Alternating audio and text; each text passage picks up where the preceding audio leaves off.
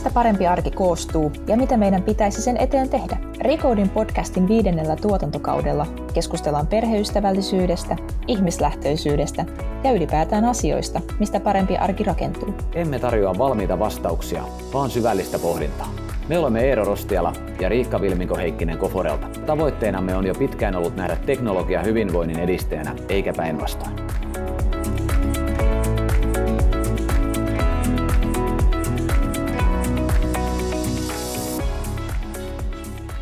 Jakson aihe on älykäs arki, ja keskustelumme tulee luovimaan aiheen ympärillä, digitalisaatiota unohtamatta. Jakson vieras on ihmiskeskeisen digitalisaation pioneeri ja tekoälyn mahdollistaman yhteiskunnan visionääri, Aleksi Kopponen. Aleksi työskentelee erityisasiantuntijana valtionvarainministeriössä sekä kansallisessa Aurora AI-ohjelmassa. Lämpimästi tervetuloa Aleksi, ja saanhan esitellä sinut sisään näin nyrkkeilymatsin tyyppisellä hehkutuksella. No kiitos, kiitos tuosta hehkutuksesta. Tuli vähän hämmentynyt olotila, mutta tota, katsotaan, miten tämä keskustelu etenee, että voinko mä lunastaa tuollaista tota, taustaa. Kerrankin kun saa tehdä tällaisen esittelyn, niin käytetään se paikka hyväksi. Tänään on Aleksi tosiaan tarkoitus puhua älykkäämmästä arjesta ja ennen kuin päästään varsinaisesti päivän aiheeseen, niin miten sulla on arki tänään rullannut? No meinasin sanoa, että päiväni murmelina, mutta tavallaan se päiväni murmelina ei siinä mielessä pidä paikkaansa, että tänään paistaa jopa aurinko. Kokouksia kuitenkin, kyllä tähän tämä korona-aika niin on hyvin semmoista puskusaumaa kokouksesta toiseen Teamsissa istumista, että siinä mielessä niin kuin tavallinen päivä, päivä kiireinen ja paljon töitä, jotka ei tunnu niin kuin ikinä loppuvan, mutta mielestäni ihan mukavilla fiiliksillä kyllä. Kiva kuulla. Sä, Aleksi, työskentelet valtiovarainministeriössä kansallisessa tekoälyohjelmassa Aurora AIssa, ja sen sisältö on maalikolle ehkä hieman science fictionia, joten kerrotko näin alkuun, mitä ohjelmassa oikeastaan tavoitellaan?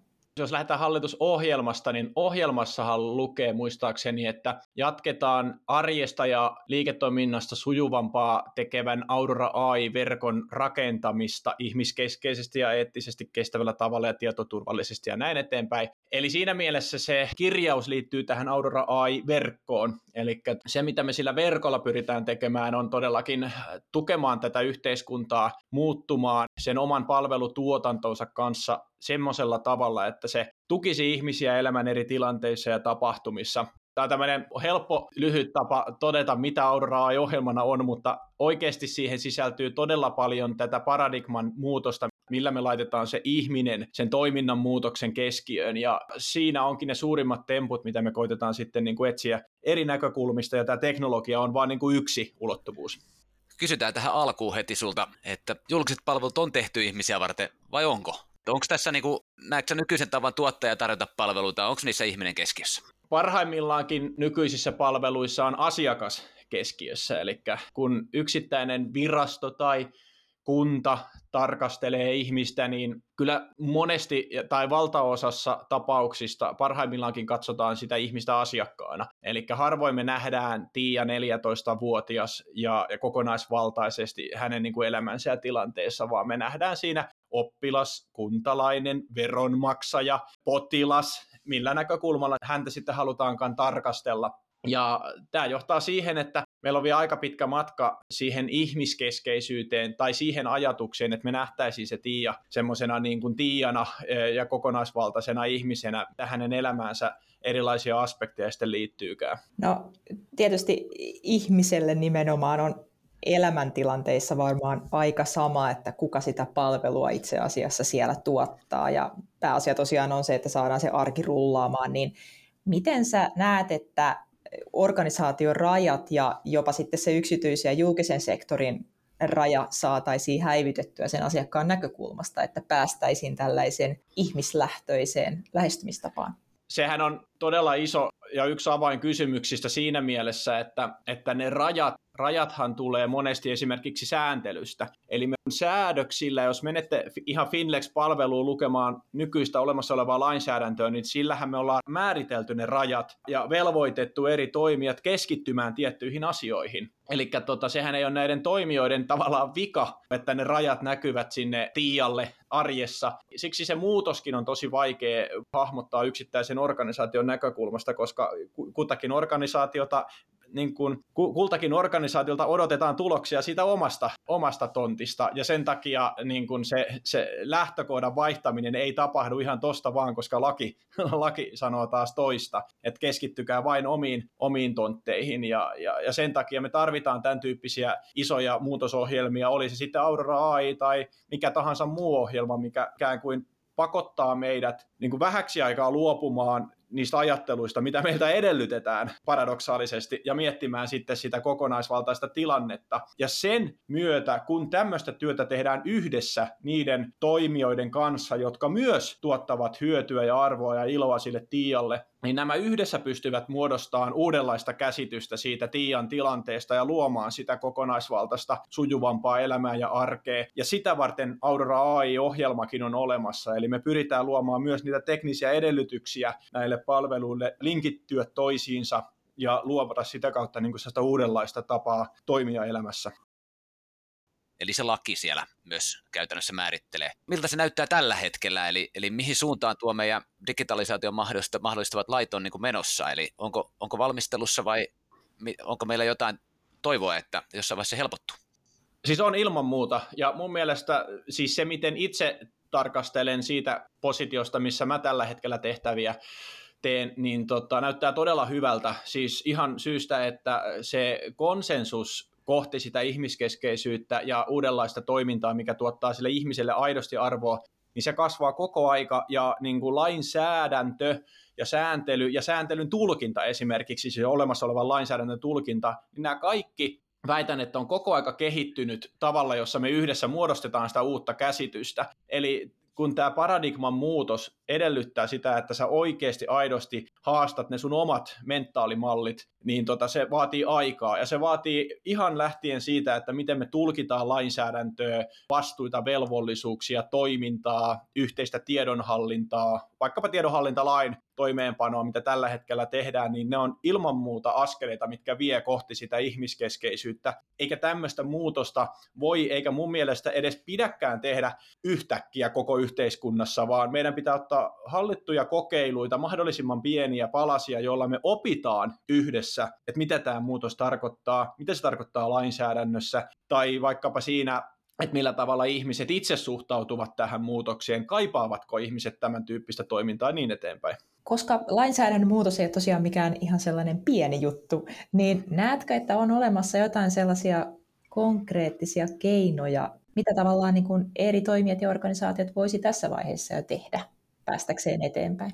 No siis tällä hetkellä organisaatiot jo tekevät ja nykyisen sääntelyn puitteissa mikään ei estä yhteistyön tekemistä public-private people partnership hengessä. Eli, eli kyllä lähtökohtaisesti yhteistyö viranomaisten kesken ja muiden sektoreiden kesken on täysin hyväksyttävää ja ihan jo, ja ihan jo hyvä hallinto edellyttää sitä, että me luodaan yhteistä käsitystä palvelutuotannosta. Eli kyllähän se on nähtävissä, että, että meilläkin yhteiskunnassa on paljon semmoisia toimijoita, joilla on halua ja tahtoa ja resursseja toimia semmoisina suunnannäyttäjäorganisaatioina. Eli näitä on kuntasektorilla useampia, valtiohallinnossa löytyy useampia, yksityisellä sektorilla ja kolmannella sektorilla. Eli meiltä löytyy kaikilta sektoreilta niitä toimijoita, joilla on halua tehdä ja näyttää suuntaa. Ja sitten tämä on myös Aurora AI-ohjelmaa ikään kuin tämmöinen leimaava leimaava tota, ominaispiirre, eli me kutsutaan ohjelmana ää, kaikenlaisia toimijoita mukaan tutkimaan sitä muutosta, ja sitä kautta kun saadaan semmoisia pieniä voittoja siellä täällä ja opittua yhdessä, että mikä on mahdollista vaikkapa johtamisen uudessa paradigmassa, millä tavalla hyödynnetään jotain tilannekuvamaista johtamista, jossa me oikeasti hahmotetaan sen datan avulla ihmisten tilanteet elämän eri tilanteissa tapahtumissa. Jos me tämmöinen onnistutaan yhdessä paikassa luomaan, niin sen opin siirtäminen muualle on paljon helpompaa. Eli käytännössä yhteistyö voi myös tässä kohti vahvasti tarkoittaa sitä, että pyritään tavallaan ehkä oppimaan niitä muita hyviä, hyviä menetelmiä myös muilta.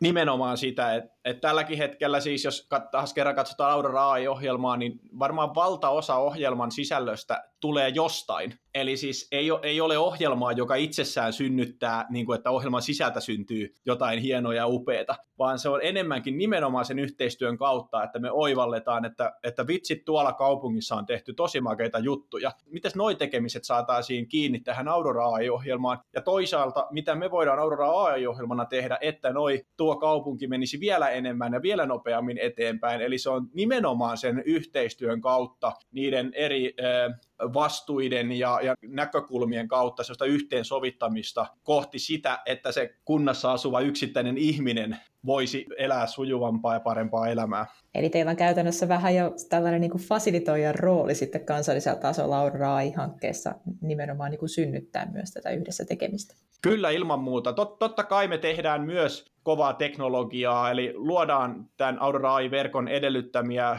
ydinkomponentteja tai referenssitoteutuksia, joilla sitten myös näytetään sitä suuntaa, mutta se ei ole se pääpointti siinä, että me luodaan jotain teknologiaa, vaan pääpointti on yhdessä luoda semmoinen oppimismatka kohti sitä ihmiskeskeistä ja ennakoivaa yhteiskuntaa, jossa, jossa se toiminnan dynamiikka muuttuu todella monella näkökulmalla. Oli kyse sitten johtamisesta, palvelutuotannosta, tiedonhallinnasta, kyberkysymyksistä, osaamisen kehittämisestä, investoinneista, eli ihan rahan, kylmän rahan virtaamisesta tässä koneistossa ja siihen liittyvien insentiivimallien, datatalouden. Se on ihan loputtomasti niitä näkökulmia ja puhumattakaan siitä näkökulmasta, mikä on tosi keskeinen, eli miten sen ihmisen oma kyky hallita sitä omaa elämää paremman tiedon pohjalta voisi kasvaa tässä yhteiskunnassa. Sekin on tässä yksi ulottuvuus. Eli, eli jos me ei pystytä ikään kuin hahmottaa näitä ulottuvuuksia samanaikaisesti, niin meidän, me ikään kuin missataan sitten se systeeminen muutos, jota tämä niin kuin kuitenkin sit loppuviimein koskee. Mä oon itse päässyt myöskin tässä seuraamaan sanotaanko hyvin suurella mielenkiinnolla ja ennen kaikkea ilolla sitä, että, että kaupungit on varsinkin lähtenyt tekemään paljon yhteistyötä tähän Aurora AI-kontekstiin liittyen ja tietenkin Koforana ollaan myös oltu monessa hankkeessa mukana. Mun mielestä tämä on äärimmäisen hienoa nähdä tämän tyyppistä yhteistyötä ja varmasti niin monella tapaa se on nimenomaan se tulevaisuuden suunta tosiaan. Kyllä joo, Pak- pakko tuohon kommentoida. Silloin kun tehtiin Aurora AI esisellytyshanke, niin sen loppuseminaarissa tota, muistaakseni Turulla oli semmoinen kalvo, missä oli tota, Turku loves Tampere. Ja se oli semmoinen, niin kuin, että me, meikäläinenkin tamperelaisena nykyään niin taas, oli taas niin ylpeä, että vitsit kyllä, vaikka vähän niin kuin ivallisesti aina tökitään toisiamme, niin, tota, niin siitä huolimatta niin kuin mikään ei etene tässä yhteiskunnassa yhteiskuntana, ellei me tehdä yhdessä hommia.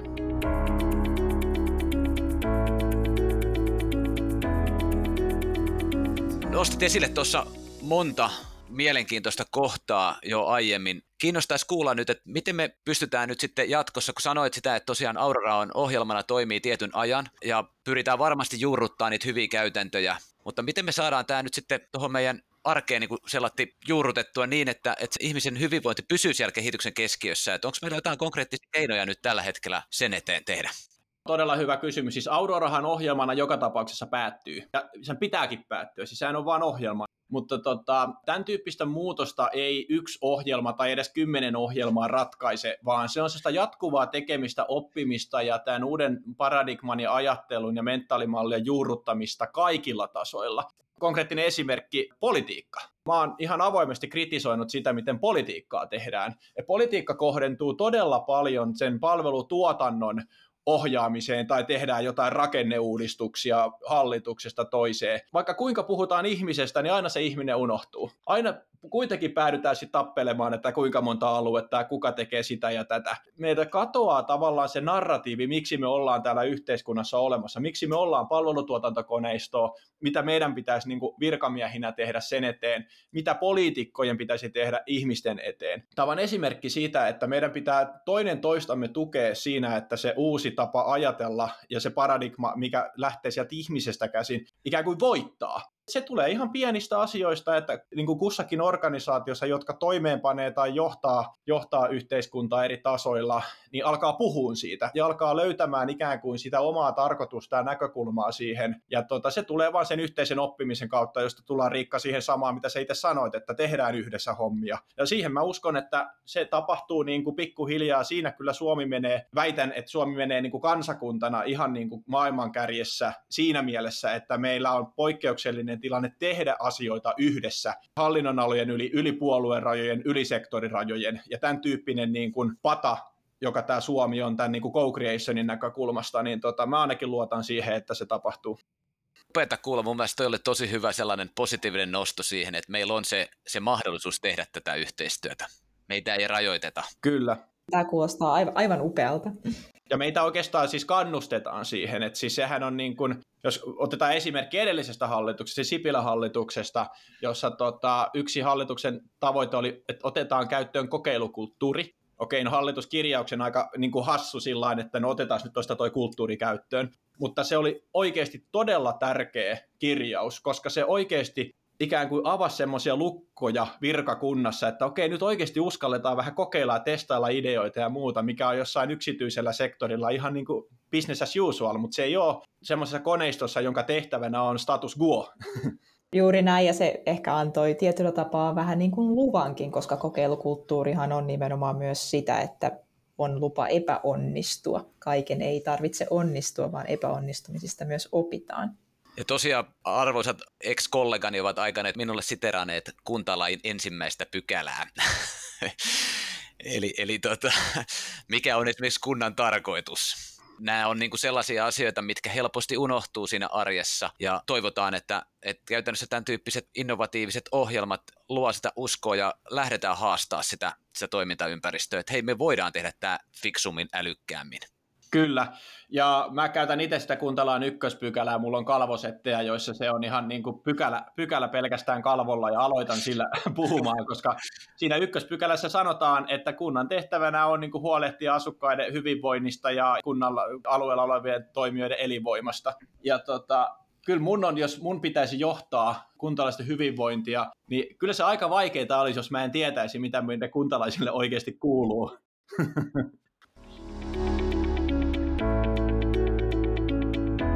Kuuntelet Recodin podcastia. Tänään ohjelman teemana on älykäs arki. Keskustelemme siitä yhdessä Aleksi Kopposen kanssa. Taisin seuraavaksi pikkasen jutella tarkemmin vielä siitä, että miten tuossa Aurora AI-hankkeessakin esimerkiksi tekoäly on yhtenä tällaisena niin kuin hyvinkin konkreettisena menetelmänä siihen, että miten pyritään digitaalisesti rakentamaan ihmislähtöistä yhteiskuntaa. Niin tekoälyhän on monelle aikamoinen hypesana, ja se voi tuntua jopa pelottavalta. Onko tekoäly pelottavaa ja miksi se koetaan pelottavaksi?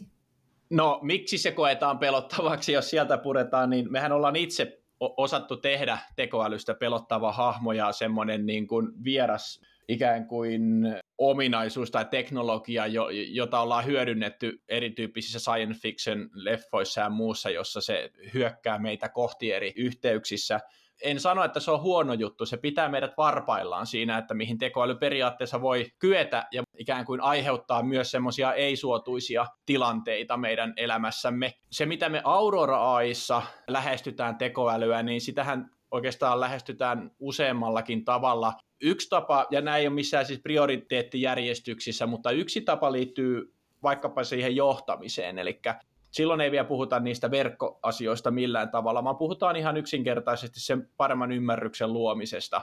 Eli käytetään, hyödynnetään oppivia malleja, jolla tota erilaista tietoa hyödyntäen muodostetaan parempaa käsitystä siitä ympäröivästä yhteiskunnasta ihmisen kapasiteetti hallita semmoista tietomäärää niin kun, ei vaan kerta kaikkiaan riitä, niin si- siinä on niin yksi selkeä tekoälyhyödyntämisen kohde. Toinen liittyy esimerkiksi näiden palveluiden tarjoaman muodostamiseen. Eli kun me aletaan hahmottamaan sitä ihmisen tilannetta, niin me pystytään sitten siitä olemassa olevasta yhteiskunnan palvelutarjoamasta muodostamaan sen ihmisen kannalta relevantteja kokonaisuuksia, jotta se ihmiselle olisi mahdollisimman hyvin kohdistetut palvelutarjoamat. Ja siksi, kun me puhutaan ihmiskeskeisyydestä, niin me emme puhu julkisen hallinnon palveluista, vaan me puhutaan kaikenlaisista palveluista. Ja sen takia niin kun on hirveän tärkeää muistaa, että, että jos tota, me puhutaan vaikka syrjäytymisen ehkäisystä, niin valtaus alkaa pohtimaan niin kuin tiukkoja sosiaalipalveluita ja, ja tota, interventiopalveluita, raskaita sellaisia. Mutta jos me puhutaan ennakoivasta yhteiskunnasta, niin meidän pitäisi puhua myös vaikka paikallisesta jääkiekkoseurasta. Ja tota, näiden optimointia tehdään sen tekoälyn avulla. Ja sitten tietenkin yksi mekanismi on se, että se tekoäly itsessään on sitten näiden yksittäisten järjestelmien ja palveluiden sisällä, esimerkiksi luonnollisen kielen tulkinnassa tai intentioanalyysissä ja tämän tyyppisissä asioissa.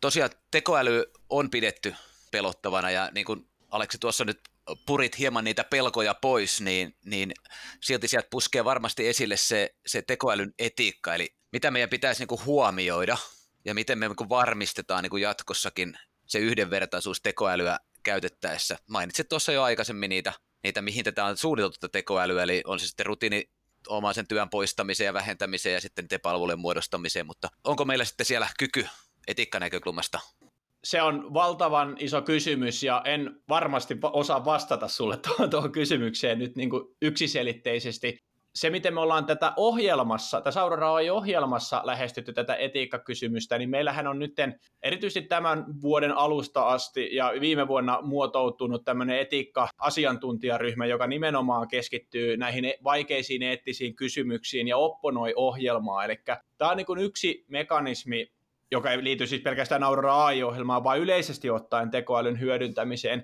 on se, että me altistetaan se kehitystyö, kehittäminen aidosti semmoiselle monipolvisille eettisille tarkasteluille, joiden avulla jo siinä kehitys, kehityksen yhteydessä pystytään tuomaan esiin semmoisia dubioita ja, ja potentiaalisia riskinpaikkoja ja muita siihen keskusteluun, jotta sitä myötä me pystytään yhdessä oppimaan, että mitä tämä potentiaalisesti voisi tarkoittaa. Mutta toisaalta mä oon myös kriittinen siihen etiikkakeskusteluun myös siitä näkökulmasta, että, että miten eettistä on olla kehittymättä se, se mua harmittaa hirveästi tässä etiikkakeskustelussa, että me ikään kuin jotenkin nähdään kehityskulussa vain uhat. Meidän pitäisi samaan aikaan miettiä niitä uhkia, mitä tapahtuu, jos me ei mennä tänne suuntaan. Ja jos me katsotaan ympäröivää yhteiskuntaa, ihan lähtien niin kuin yksityisistä palveluista, niin tota, kertokaa mulle yksi johtava palvelu maailmalta, jossa ei ole tekoälyä jollain tavalla sovellettu sen palvelun parantamisessa sen ihmisen käyttötapauksiin. Eli mä olen ihan aidosti huolissani siitä, että meidän yhteiskunnan julkisten palveluiden legitimiteetti pienenee sitä mukaan, kun me ei pysytä siinä kehityksen kelkassa, missä muut toimijat ympäri maailman etenee.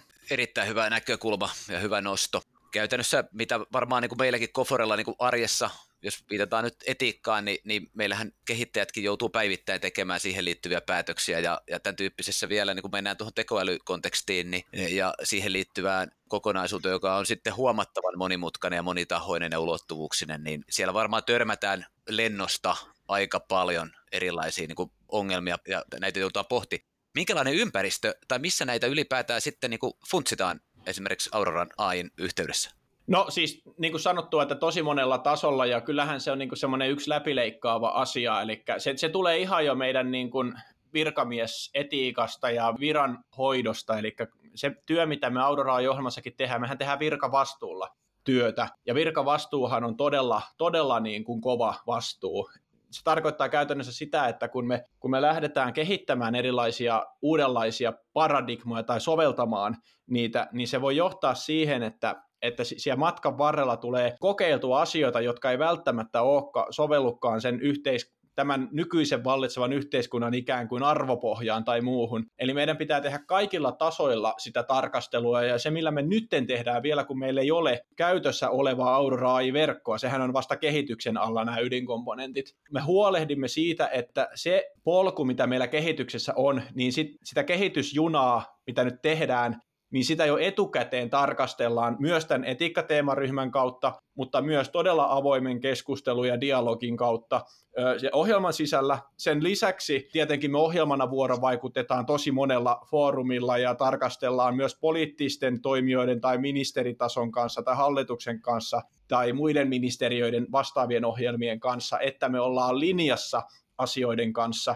Ja sitten vielä kansainvälisessä yhteisössä Suomen tärkein tällainen yhteisö on tietenkin Euroopan unioni. Sieltä tulee paljon erilaisia guidelineja ja, ja papereita, joiden kanssa meidän pitää olla yhteensovitettuna nämä asiat, ja sitten pidemmällä aspektilla muidenkin maiden kanssa.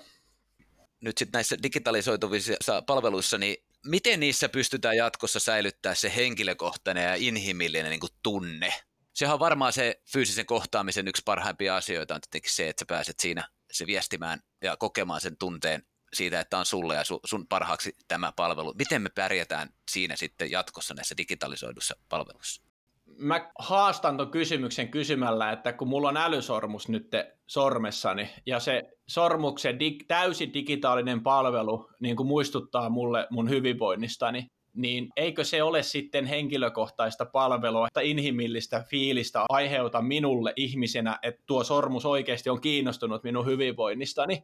Tämä, tämä on siis minun kokemukseni, eli tämä liittyy myös eettisiin ja muihin kysymyksiin, että joku muu ei voi määritellä minun kokemustani siitä, että mikä on, mikä on niin kuin oikein tai mikä on väärin. Toinen, toinen vasta, vasta tota, argumentti tuohon sun kysymykseen, että tota, onko meidän nykyisetkään palvelut inhimillisiä, että onko meidän nykyisetkään niin kuin kohtaamiset sellaisia, että onko se automaattisesti, jos sä kohtaat ihmisen fyysisesti, että tässä on nyt inhimillinen kohtaaminen kyseessä. että tota, mun mielestä tämä on todella teennäinen vastakkainasettelu, fyysinen ja digitaalinen maailma, koska me oikeasti jo ollaan eletty vuosia siinä hybridimaailmassa, jossa nämä virtuaaliset palvelut ja fyysiset palvelut kohtaavat. Ja tämä ei poista sitä faktaa, että me tarvitaan sitä fyysistä kohtaamista jatkossakin, mutta, mutta se, että me nytkin vaikka me tehdään podcastia, me nähdään toisemme täältä niin kuin videoyhteydellä, niin kyllä mä koen olevani teidän kanssa koko aika inhimillisesti tekemisissä, vaikka me ollaan ihan eri puolilla Suomea tällä hetkellä, eikä silloin mitään merkitystä. Mutta kyllä meidän pitää myös rohkeasti haastaa meidän omat paradigmamme siinä, että mikä on inhimillinen, tai sitten jos joku sanoo, että että nyt me tarvitaan läheisyyttä yhteydenpitoon, niin siinäkin, että mi, mitä sillä tarkoitetaan. Jollekin se tarkoittaa fyysistä kosketusta, jollekin se on se, että mä saan oikeasti semmoisen lämpimän tekstiviestin äidiltä, ja se on se itse asiassa se kosketus. Voisiko ehkä jopa sanoa, että tässä on samantyyppinen pelko taustalla kuin mitä on pelko tavallaan tekoälyä kohtaan, ja, ja ennen kaikkea nostit Aleksi esille sen, että, että onko se itse asiassa pelottavampaa, että me ei niin kuin uskalleta kehittyä. Niin tässä sama juttu, että kun puhutaan tästä fyysisestä ja digitaalisesta palvelusta, niin se on jollakin tavalla ehkä ennemminkin pelko siitä, että se palvelun laatu mahdollisesti huononee, ei niinkään siitä, että se digitaalinen palvelu aidosti pystyisi niin kuin tuomaan sitä hyvää palvelukokemusta, vai, vai mitä mieltä oot? Niin, siis joo, se on hyvin potentiaalisesti ihmiset kokevat, että se kehitys pelottaa ja se kehitys olisi minulle ei suotuisa. Ja, ja sitten tota, monesti siihen digitalisoitumiseen liitetään henkilöstövähennykset, joka automaattisesti heikentää palvelun laatua. Ja kun me kaikki ymmärrämme, että digitalisaatio on toiminnan uudelleen määrittelyä teknologiaa täysimääräisesti hyödyntäen, niin se tarkoittaa sitä, että me mietitään se prosessi ja koko palvelutuotantokin uudestaan. Se ei tarkoita sitä, että me digitoidaan se Kelan lomake, joka paperisesti täytetään ja sitten väkisin työnnetään ihmisten sähköposteihin, josta se pitää skannata ja lähettää uudestaan sähköpostiin palvelukokemus paranee, kun me tehdään ihan oikeaa, puhdasta digitalisaatiota, ja sitten kun me tehdään se vielä ihmiskeskeisesti, ei niin, että se digitalisaatio lähtee sen yksittäisen viraston tehtävistä, vaan se lähtee sen ihmisen hyvinvoinnin vahvistamisesta elämän eri tilanteissa ja tapahtumassa. Ja silloin me tehdään se, se transformaatio, jota me myös Aurora AI-ohjelmalla haetaan. Ihanaa vasta-argumentointia ja hyvä haasto. Tuo oli oikeastaan aika hyvä, hyvä tota, no niin lähteä pöyhäsemään tuo kenttä. Mä heitän tässä nyt tuota Riikalle kysymyksen, että miten itse näet nyt sitten tuon ää, fyysisen ja digitaalisen palvelun eron, eli onko sinulla joku tietty preferenssi siinä, jotain tiettyä palvelua on mukavampi saada esimerkiksi digitaalisesti?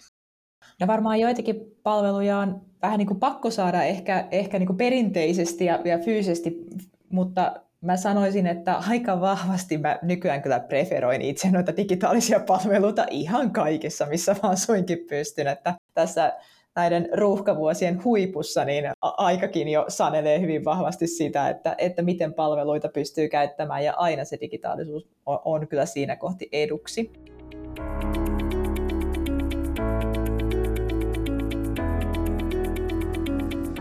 Kun me nyt ollaan tässä nyt aika paljon näitä niin kuin, tällaisia pelkoja käsitelty, niin mä, mä pikkasen voisin vielä heittää yhden uhkakuvan ja, ja tällaisen, tällaisen niin kuin pelottavan asian keskusteluun.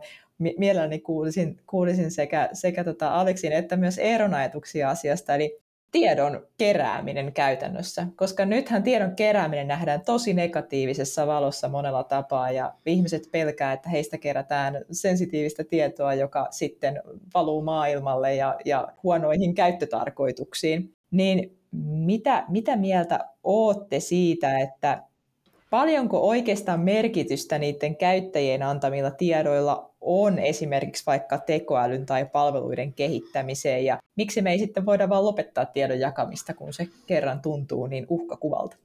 Haluatko 30 sekunnin vastauksen vai? Vähän pidemmän. Mutta tota, lyhyesti tuohon tiedon keräämiseen nyt sanon sen verran, että mä itsekin olen vastarannan kiiski siinä ajattelussa, jossa tieto kootaan jonkun yhden toimijan niin kuin sisään. Eli siinä on, silloin me rakennetaan pikkuhiljaa sitä semmoista tota, Big Brother-virastoa esimerkiksi, jossa olisi vaikka julkinen toimija, mutta tällä hetkellä, koska julkinen, julkinen hallinto ei välttämättä ole hyödyntänyt vastuullaan olevia tietovarantoja ihmisten parhaaksi, niin sitten yksityiset toimijat ovat tehneet sen. Ja sen takia maailmalta löytyy useampi alustatoimia, joilla on jo sitä tietoa valtavasti, niin kuin minusta. Siis mä väitän, että toi, toi kännykkä, mikä tuossa varmaan koko aika mua kuuntelee, niin tietää mun tilanteesta ihan oikeasti niin, kuin niin monta kertaa enemmän kuin julkinen hallinto. Jos julkisen hallinnon pitäisi sanoa, että no mitäs Aleksille kuuluu nyt, niin, niin se ei tiedä. Se ei vaan kerta kaikkea, ei silloin dataa, silloin historiadataa. Mutta jos toi Googlelta kysyy, niin se tietää mun painon, se tietää mun tämän päivän askeleet, missä mä oon ollut, mitä mä oon puhunut, mitä mä oon tehnyt. Saatte pointin kiinni. Kyllä. Eli meillä on näitä yksityisiä toimijoita, ja nyt mun pelko on se, että me julkisena hallintona vastata tähän kaipuuseen, Eli me ei saada sitä tietoa ihmisten omaan hyötykäyttöön ja tuottamaan arvoa sinne yhteiskuntaan. Eli tota, tämä on niin kuin nopea tiedon keräämiseen, mutta tämä on eri asia kuin se, että me kootaan ne yhteen virastoon, vaan meidän pitää edelleenkin hyväksyä, että tieto on kaikkialla hajautetusti ja se ihminen itse on se avain sen tiedon yhdistelyssä. Ja sitten kun me tehdään esimerkiksi käsitystä siitä, että mitä meidän ihmisille kuuluu, niin semmoista dataa me voidaan luoda tavalla, joka pitää siitä yksilön suojasta kiinni. Eli me ei päästä kiinni niihin yksilöihin, eikä meidän pidäkään päästä. Jos me tehdään kansakuntana johtamista, niin meidän pitää luoda käsitys siitä, että minkä tyyppisiä ihmisiä ja ihmisryhmiä ja tarpeita heillä on, jotta me voidaan kohdentaa sitä palvelutarjoamaa. Ja sitten niitä yksilöitä pystytään tietenkin tukemaan silloin, kun niihin pitää niitä interventioita tehdä. Niihin on jo olemassa meillä prosessit ja mekanismit yhteiskunnassa. Silloin, kun nämä kaikki ikään kuin pelaa yhteen, niin me saadaan se hajautettu tieto ikään kuin parhaiten hyötykäyttöön. Mä voin jatkaa tuohon, kun Riikka osoitit kysymyksen myös minulle, niin tuo oli todella hyvä, mielenkiintoinen vastaus Aleksilta, ja, ja mä itse suhtaudun tiedon luovuttamiseen positiivisesti myös, mutta mä haluan, että mulla on siihen jonkinlainen kyky siihen seurantaan, että missä se tieto on. Tällä hetkellä sitä tietoa jaan itsekin esimerkiksi hyvinvointisovellusten kautta omaksi tota, kehittymisen tueksi ynnä muuta, mutta mä haluan nähdä sen myös niin, että, että kun mä tiedän, mihin mä annan sen ja mä tiedän, miten sitä käytetään ja mä tiedän, että sitä käytetään sen, sen palvelun kehittämiseksi, suunnitteluksi, se, että se on sujuvampi, se luo hyvää. Ja, ja jos se on anonymisoitu tietoa, niin mä tiedän sen, sen että, että käytännössä mua henkilönä ei siellä käsitellä, vaan, vaan se on yksi osa sitä massaa tietoa, mistä sitten rakentuu se palvelu mä näen sille ihan valtavasti positiivisia hyötyjä, joten, joten suosin kyllä sitä. Jos tuohon sen verran saa vielä täydentää, niin tota, mä muutama vuosi sitten hieman ärsyynnyin siitä, kun alettiin puhumaan tietosuojakysymyksistä tosi voimakkaasti näihin asioihin liittyen. Ja, ja sitten mä aloin miettiä tämän MyData niin ajattelun näkökulmasta, että tämä on jotenkin vaillinainen puhua tietosuojasta, kun meidän pitäisi puhua tietovirroista. Tähän, mitä Eero äsken mainitsi, niin mun mielestä meillä pitäisi olla Suomessa tietosuojavaltuutetun lisäksi tietovirtavaltuutettu. Ja sitten tota, kukin meistä ovat niin kuin oman elämänsä tietovirtavaltuutettuja. Eli tämä tietovirtavaltuutettu itsessään jo tarkoittaa sitä, että minulla on oikeus hyödyntää minua koskevia tietoja ja huolehtia niiden virroista. Siitähän loppujen lopuksi siinä tiedon hallinnassa on kyse, että kuka hallitsee minua koskevaa tietoa. Minä väitän, että mitä enemmän me saadaan ihmisille niitä työkaluja hahmottaa sitä minua koskevaa tietoa ja hyödyntää sitä minun omaksi parhaakseni, niin sitä paremmin ihmiset pystyvät pitämään itsestään huolta ja sen vähemmän me tarvitaan niitä raskaita interventiopalveluita, jotka rasittavat meidän julkista taloutta. Todella, todella hyvä kommentti, Aleksi. Mä, mä oon kyllä hyvin, hyvin vahvasti sun kanssa samoilla linjoilla tässä. Kuuntelet Recoding-podcastia. Tänään ohjelman teemana on älykäs arki. Keskustelemme siitä yhdessä Aleksi Kopposen kanssa. Jos katsotaan nyt sitten, Aleksi, vielä rohkeasti sinne tulevaisuuteen. Tuossa jo kerroit paljon, mitä nyt jatkossa on, on teilläkin ohjelman sisällä tekemässä ja, ja visioit sitä tulevaisuutta. Aurora AI tosiaan loppuu jossain vaiheessa, mutta tota, mitä sen jälkeen, eli millainen vaikutus Aurora AIlla on sitten niin kuin päättymisensä jälkeen meidän arkeen ja mitä sitten mahdollisesti sen jälkeen tapahtuu?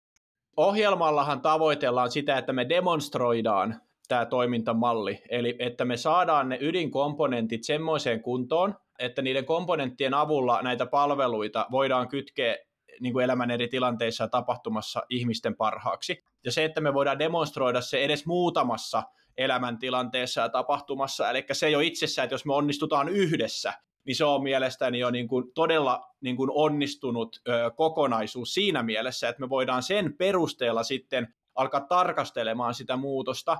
Ja sehän on tietenkin sitten elämme demokraattisessa maailmassa, niin seuraavan esimerkiksi hallituksen päätös, että, että tehdäänkö tämä, onko tämä semmoinen suunta, mitä, mitä niin kuin esimerkiksi istu, silloin istuva hallitus haluaa viedä eteenpäin. Se, mitkä tyyppisiä asioita Aurora ohjelman parissa tarkastellaan, sehän itsessään on jo vaikuttanut todella moneen asiaan. Se on itsessään vaikuttanut jo monen, monen tota organisaation tapaan viedä niitä omia asioita eteenpäin. Eli vaikka Aurora päättyy, ja Aurorahan päättyy siis ensi vuoden jouluna, eli se on aika lähellä.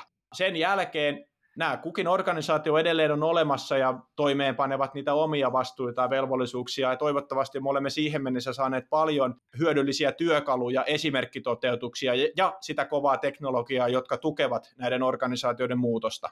Onko meillä, Aleksi, tällä hetkellä jo tarpeeksi oppia niistä uusista liiketoimintamalleista, eli, eli, eli mitä tämän ympärillä niin tarvitaan? Eli on puhuttu siitä, että tämä kuitenkin Aurora AI yhdistää julkisen ja yksityisen puolen, eli, eli luodaan se älykäs sovellusten verkko.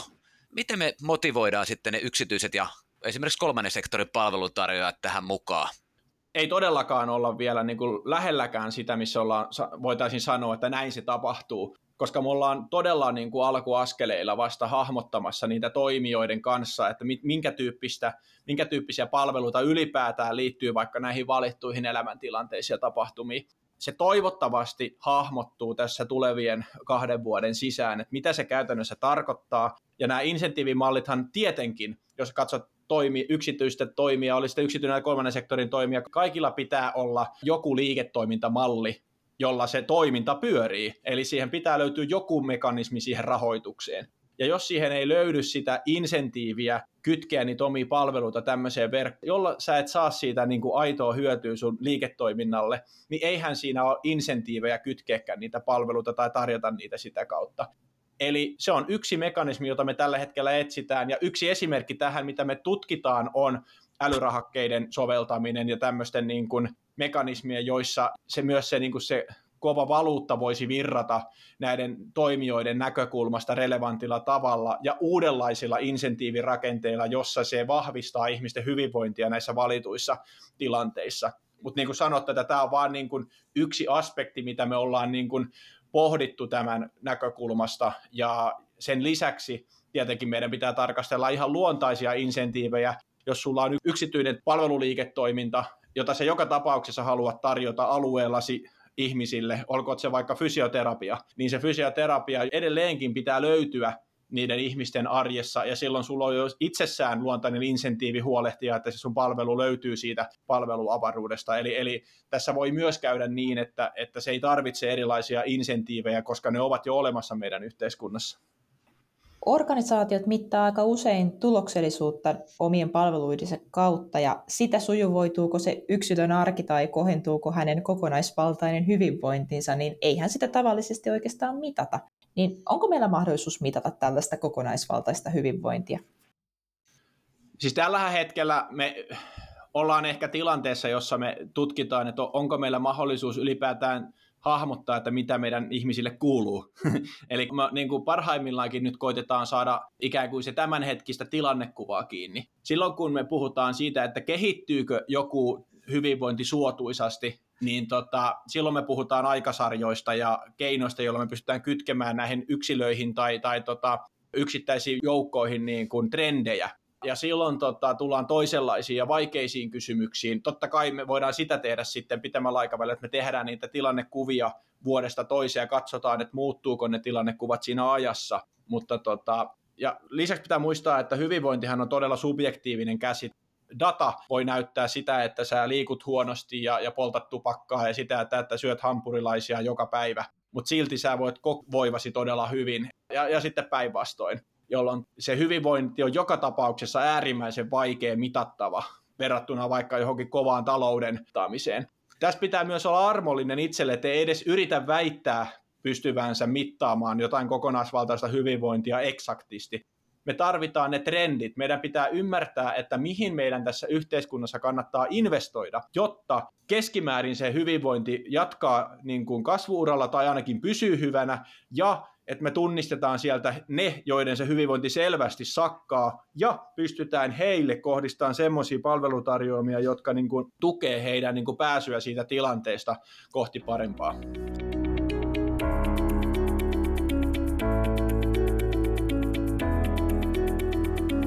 Johtaminen on, on oikeastaan hyvin vahvasti viestintää.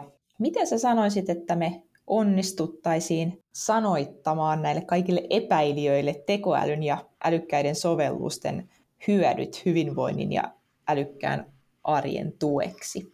No mä itse uskon taas kerran siihen co-creationiin, eli yleensä mä nautin tilanteista, joissa tulee niin kovaa opponointia esimerkiksi jotain näkemyksiä tai ajatuksia tai toimeenpanoa niin kuin kohtaan, jolla me päästään ikään kuin pureutumaan niihin uusiin tarkastelukulmiin, että mikä, mikä tässä itse asiassa niin kuin pelottaa tai ärsyttää tai, tai tota, tekee mieli vastustaa. Ja silloin se co-creation yleensä johtaa siihen, että me yhdessä opitaan tapa, että miten, niin kuin mikä näkökulma tässä tekoälyssä esimerkiksi on sellainen, joka itse asiassa vie sen kyseisen henkilön niin kuin tarkastelukulmaa eteenpäin. Eli lähtökohtaisesti aika vähän itse on ainakin törmännyt tilanteisiin, jossa niin kuin olisi oikeasti tullut seinä vastaan, että tässä on niin kuin kategorisesti tästä ei nyt voida mennä, vaan yleensä me ollaan yhdessä sen co-creationin kautta löydetty mekanismi, että miten sitä kannattaa soveltaa. Tämä on niin kuin tavallaan niin kuin semmoinen avointen ovien strategia, Eli tota, mitä avoimempi sä oot sen tekemisen kanssa,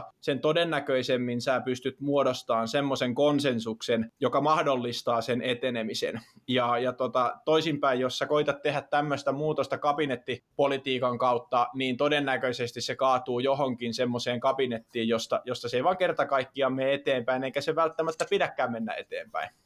Jos tätä meidän keskustelua nyt vetäisi yhteen, niin mulle ainakin jää semmoinen fiilis, että meillä on nyt aika hienosti kuitenkin näitä elementtejä tähän älykkään arjen kehittymiseksi niin kuin kasassa. Eli niin kuin tuossa keskustelun alussa totesit jo Aleksi siitä, että okei, laki on laahannut hieman perässä, mutta muutoksia tapahtumassa. Meillä on tota, selkeästi niin kuin tavoitteet on, on kovat ja halu mennä siihen suuntaan. Tuossa mainitsit sitä, että yhteistyö on ja tämä co-creation on, on tietenkin avainsana ja varmasti se osallistaminen. Omaan silmään vaikuttaa siltä, että vaikka ollaan ison asian äärellä, niin, niin asioita tapahtuu ja, ja ja se näyttää siltä, että, että me pystytään viemään tätä pala kerralla eteenpäin. Jäikö Riikka sulle samantyyppinen fiilis tästä keskustelusta? Kyllä, hy- hyvin samantyyppinen fiilis ja ylipäätänsä ehkä se muutoksen kokonaisvaltaisuus ja paradigman muutos, mistä Aleksi puhuu erityisesti tuossa alussa, niin on sellaisia, mitkä omaan mieleen tästä jäi. Ylipäätänsä se, että miten palveluja pitää tarkastella. Ja kyse on nimenomaan paradigman muutoksesta, niin kuin Aleksi tuossa alussa hyvin avasi. Mutta keskustelu on ollut äärimmäisen mielenkiintoinen. Kiitos Aleksi paljon, että tulit meidän vieraaksemme ja mä luulen, että me tässä ainakin Eeron kanssa opittiin valtavasti paljon uutta. Joo, kiitos Aleksi mun puolesta myös äärimmäisen mielenkiintoinen keskustelu. Todella paljon kiitoksia ja ajatuksiasi meille. Kiitos itsellenne erinomaisista kysymyksistä ja keskusteluista. Aihe on sinällään niin kuin tosi monipolvinen, mutta meidän pitää pystyä yhdessä löytämään tapoja, joilla tästä tehdään niin kuin keskusteluna mahdollisimman selkeä ja yksinkertainen siinä mielessä, että siihen voi osallistua mahdollisimman moni. Eli sekään ei ole hyvä juttu, että me puhutaan paradigman muutoksesta, vaikka se sitä olisi, vaan meidän pitää pystyä puhumaan sitä arjesta, uudesta arjesta, mitä se tarkoittaa ja mitä siihen liittyy. Ja siksi, siksi tämä on niin hirveän mielenkiintoinen muutosmatka itsessään, että tässä, tässä pitää aika monella tasolla trapetsilla tasapainoilla.